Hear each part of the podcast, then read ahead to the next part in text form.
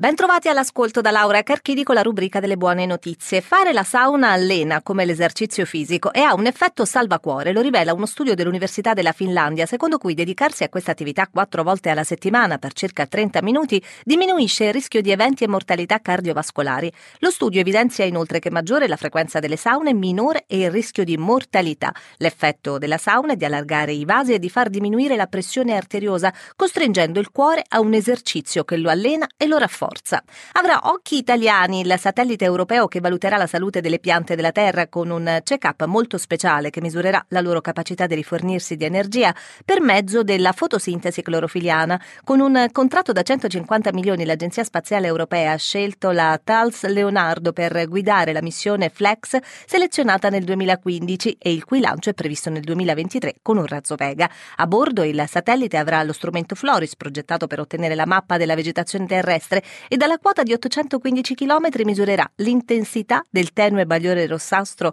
emesso dalle piante durante la fotosintesi e impercettibile a occhio nudo indice diretto dello stato di salute della vegetazione.